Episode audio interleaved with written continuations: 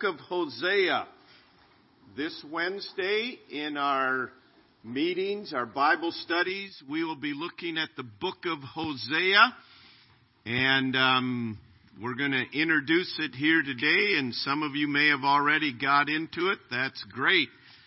The book of Hosea is an interesting book. It is the first of what is called the minor prophets. Um, not because they're less important, but they got the name by mankind. It wasn't divinely put there, but by mankind because they were smaller than Isaiah or Jeremiah or Daniel. Not smaller in stature, but smaller in length and and in scope of of their prophecies. Um, the the prophet Hosea, his name means salvation. Hosea began ministering at the end of an era of great material prosperity, great military success for both Israel and Judah. He primarily ministered to the northern kingdom, Israel, and their prosperity had brought to them a religious formalism. They would go through the motions, but their heart was separated from their motions. It led to apostasy.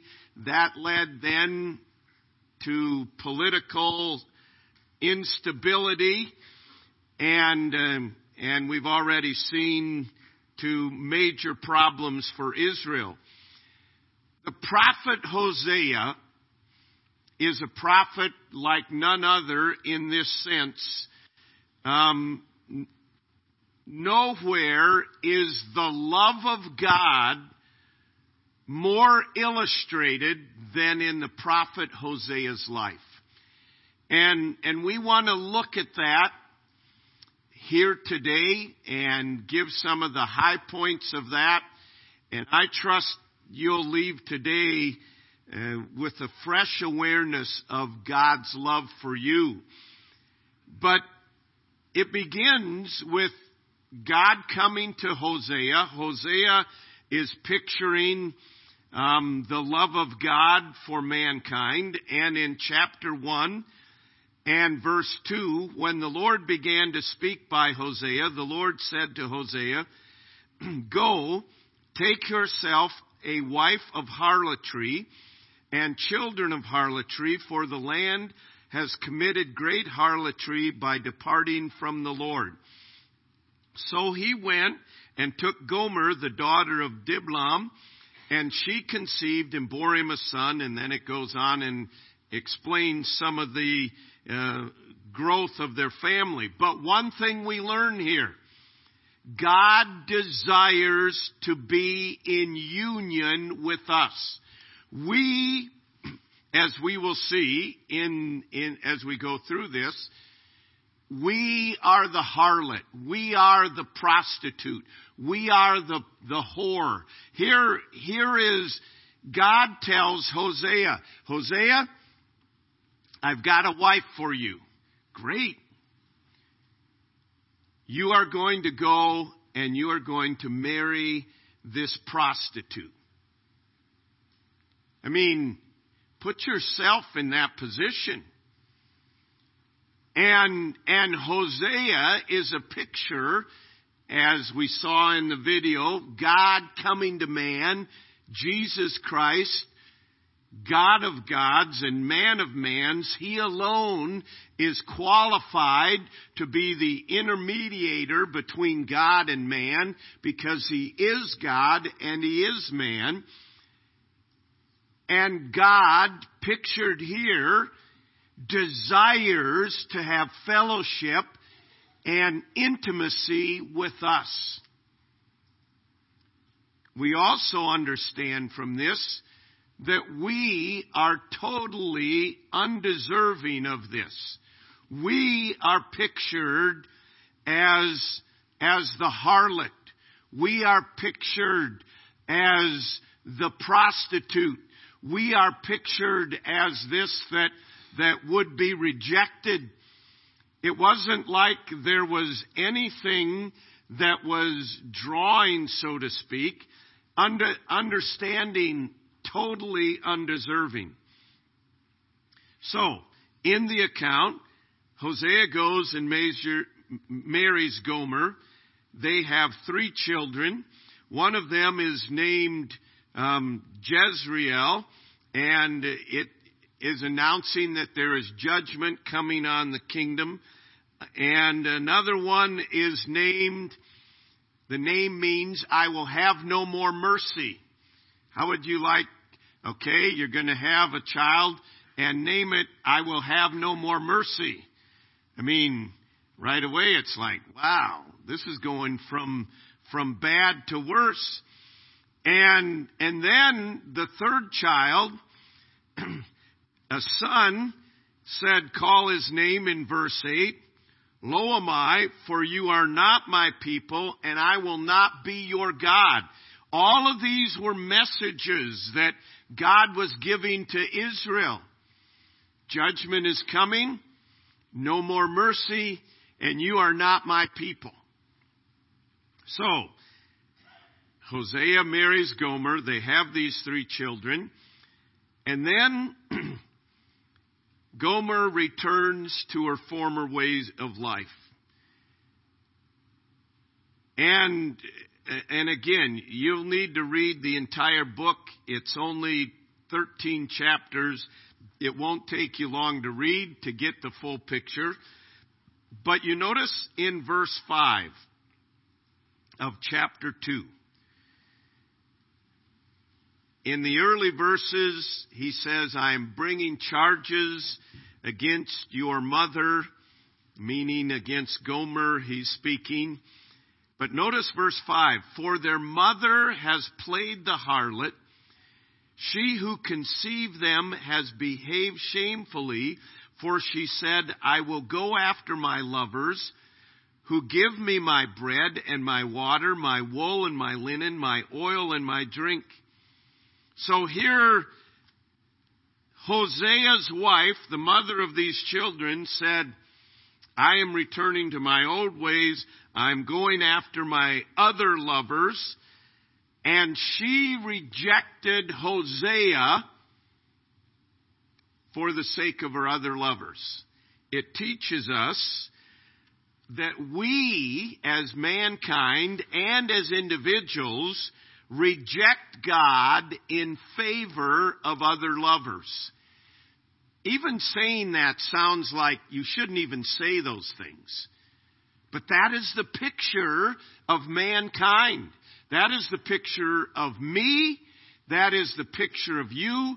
We are born in sin. We are born in this rebellion. And, and we reject God to chase after other lovers. And God is using Hosea's life to convey this. Like Gomer, his wife, we fail to see where our blessings come from. She said in verse five, I will go after my other lovers. From them I receive Uh, my bread and my water, my wool and my linen, my oil and so on. And notice if you look down in verse eight. We'll come back to the verses in between. But God is speaking and, and said, for she did not know that I gave her grain, new wine and oil. I multiplied her silver and her gold, which they prepared before Baal. So she's saying, I'm going to go after these other lovers because they're the ones that give me this. And God says, no, I am the one that has given you new grain and oil, and, and I am the one that has blessed you. This is a picture of our hearts. We take the blessings of God and we attribute them to others, and we chase after other lovers. And by nature, that's in our heart, rebellion against God. And we fail to see where our blessings come from. We, we're reminded during this fourth of July week, America, God shed His grace on thee. And even as a nation, we are turning our back on where the blessings come from, from God, and we're chasing after other lovers. No, our blessings will come from our wisdom and science and, and our education and this form that we fail to see where our blessings come from. But then we notice God uses adversity to bring us back to Him. Notice verse six. Verse five of chapter two, we've already read. She said, I will go after my other lovers. Verse six. Therefore, because of this, because of her going after her other lovers, behold, I will hedge up your way with thorns and wall her in, so that she cannot find her paths. She will chase her lovers, but not overtake them. Yes, she will seek them, but not find them. Then she will say, I will go and return to my first husband, for then it was better for me than now. God says, I will build around about you a hedge of thorns. You understand a hedge of thorns. It It is adversity, it is affliction, it brings pain. And God uses adversity to build a wall about. She chased after her other lovers and, and couldn't catch up with them and couldn't win their hearts. Why? Because God had built this wall to illustrate. And then you notice, if you'd look in verse fourteen. Of chapter two. Therefore, behold, I will allure her. So, Hosea goes out to Gomer, and, and this is, this is the ministry of God continually seeking to win our hearts. Hosea goes out to her, verse fourteen. Therefore, behold, I will allure her, and will bring her into the wilderness and speak comfort to her. I will give her her vineyards from there, and the valley of Achor as a door of hope. She shall sing there as in the days of her youth, as in the days when she came up from the land of Egypt. And it shall be in that day, says the Lord, that you will call me my husband and no longer call me my master. Let's just go back and walk through this. Therefore, in reference to her evil adultery, because of her evil adultery, I hedged her in, and now, behold, Hosea is saying, behold, something great is about to be revealed here. It's called the grace of God. Undeserved, uninvited, something worthy of attention. And what is it? He will tenderly woo and win us back to Him through the working of the Spirit of God. He gives, verse fifteen, the promise of hope and safety. He gives the renewal of the vows of marriage. We didn't go on and read about it, but notice verse nineteen. Of chapter two. I will betroth you to me forever. Yes, I will betroth you to me in righteousness and in justice, in loving kindness and mercy. I will betroth you to me in faithfulness, and you shall know the Lord. Promises of God's love. I will, I will bind you to me. I will commit myself to you in righteousness and justice and loving kindness and mercy and faithfulness, he says. This, this is this unfaithful woman that was brought from a life of debauchery, brought to a home and loved and made a mother, and then willfully chooses to go back to the life of, of vileness and evil. And Hosea a picture of God, comes back and woos her heart and allures her and makes a covenant. I am going to love you to the very end. I'm going to love you in faithfulness and mercy and kindness. And he says that you shall know the Lord in verse twenty. Knowing in the sense of intimacy, of union, of oneness. How did he do this? Notice chapter three and verse one. And the Lord said to me, go again, love a woman who is loved by a lover and is committing adultery, just like the love of the Lord for the children of Israel, who look to other gods and love the raisin cakes of the pagans. So I bought her for myself for fifteen shekels of silver and one and a half homers of barley. And I said to her, you shall stay with me many days. You shall not play the harlot, nor shall you have a man. So too will I be toward you. Notice it says he went and he literally bought her off the slave market. Human trafficking, whatever it is. He bought her. He had been married to her. She had gone away in unfaithful rebellion and was in the bondage.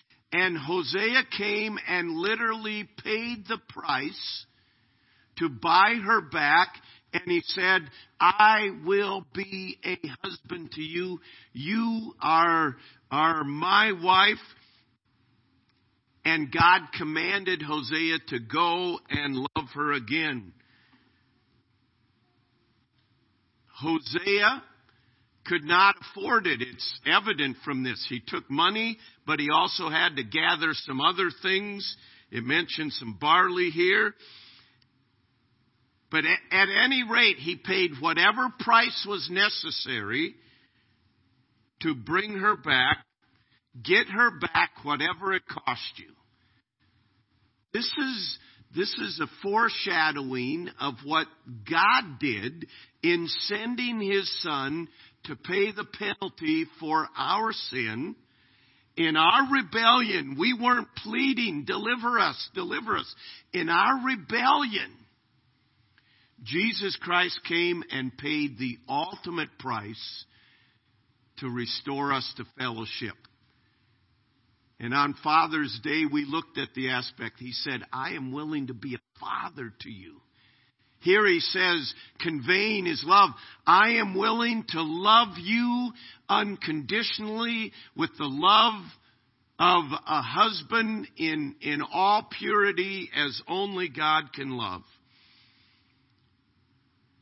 You can only imagine as Hosea's wife saw Hosea approaching, perhaps the shame, perhaps the disregard for him. But then to see him pay the price to buy her back, not to punish her, but to bring her back to favored status, to a position of oneness with Hosea. And so that his wife was able to say, I will return to my first husband, for it was better for me then than it is now, because of the hedge of thorns, the wall built about. He then allures her. He's willing to pay the ultimate sacrifice. This is all a picture of God. Hosea did not bring her back then to make her his slave, which he bought her, but he brought her back to be a husband to her. We read in verse sixteen, and it shall be in that day, says the Lord, that you will call me my husband, and no longer call me my master. God desires love, not the law. The law could have had Hosea's wife stoned to death. That's what the law said. And rightfully so in the law at that time. But God says, I am not requiring the law. I am not desirous of the law. Jesus Christ fulfilled the law, and I am desiring a relationship. You will no longer call me master. The law is a master over us. The law is something we cannot keep. The law is our schoolmaster to bring us to Christ. And God does not want us to return to Him just in a, a yes, sir, to go about our duties, but to respond to Him in a relationship of oneness. He is my husband, the perfect man. He changes the law to love, servitude to honor, self-denial to worship, fear to confidence. It doesn't mean that we we don't fear Him, but it's a fear out of respect and confidence in Him. So that if we really grasp the whole picture of this, we would come away saying, this is this is amazing love that that you would come. I rejected you. What you blessed me with, I turned away. I pursued other lovers. And yet you came back to win me, pay the price for me, bring me back to a relationship with Him. And if you turn to the last last chapter, I'm sorry, I said thirteen chapters. There's fourteen. But notice verse nine. The promise God makes to Gomer, Hosea's wife, to Israel, and to we as people. Verse four, and again we're skipping stones over the book of Hosea, so to speak, but notice verse four of chapter fourteen. I will heal, this is God speaking, I will heal their backsliding. I will love them freely. For my anger has turned away from him. I will be like the dew to Israel. He shall grow like the lily and lengthen his roots like Lebanon. His branches shall spread. His beauty shall be like an olive tree. His fragrance like Lebanon. Those who dwell under his shadow shall return. They shall be revived like grain and grow like a vine. Their scent shall be like the wine of Lebanon. Ephraim shall say, what have I to do any more with idols? I have heard and observed him. I am like a green cypress tree. Your fruit is found in me. And he concludes, who is wise? Let him understand these things. Who is prudent? Let him know them. For the ways of the Lord are right. The righteous walk in them, but transgressors stumble in them. He says, I am going to bless you. I am bringing you to a love that nothing else compares to, even though I, even though we have been adulterous and rebellious and vile and wicked. He says, I am bringing you to a love that then he says in Romans eight, what can separate us from the love of God? Can tribulation or distress or persecution or famine or nakedness or dangers? No, in all these things we are more than conquerors, because nothing can separate us from the love of God. And the book of Hosea is all about an undeserving, totally undeserving person that is reached out to and rebels against it, and is bought with the price, and comes and is brought to an intimate relationship. An illustration of God's love for sinful people. You may struggle with, and, and most all of us do, struggle with, with God's love. How could God love me? Things that I've done. Things that I've said, or who am I? I'm nobody. And the prophet Hosea is shouting out through the ages, God's love reaches to the uttermost, and God's love is for this purpose, not just to save us from hell, but to bring us to an intimate relationship with God, that we will know Him. The gospel isn't just to save us from hell, it's to restore us to fellowship with God, that we would call Him, You are my beloved. You are my husband. We are the bride of Christ. And to come to realize that. And, and honestly, the prayer of our heart ought to be, God, help me to know your amazing love and rest in it and rejoice in it. And to come to realize the fullness of fellowship with you.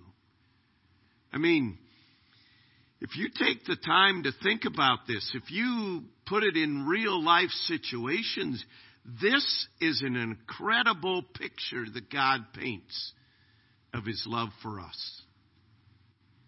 We are the filthy harlot that has been used and abused by many others, and yet God still desires us. We're going to close our service by singing Amazing Love. How can it be that thou, my God, shouldst die for me?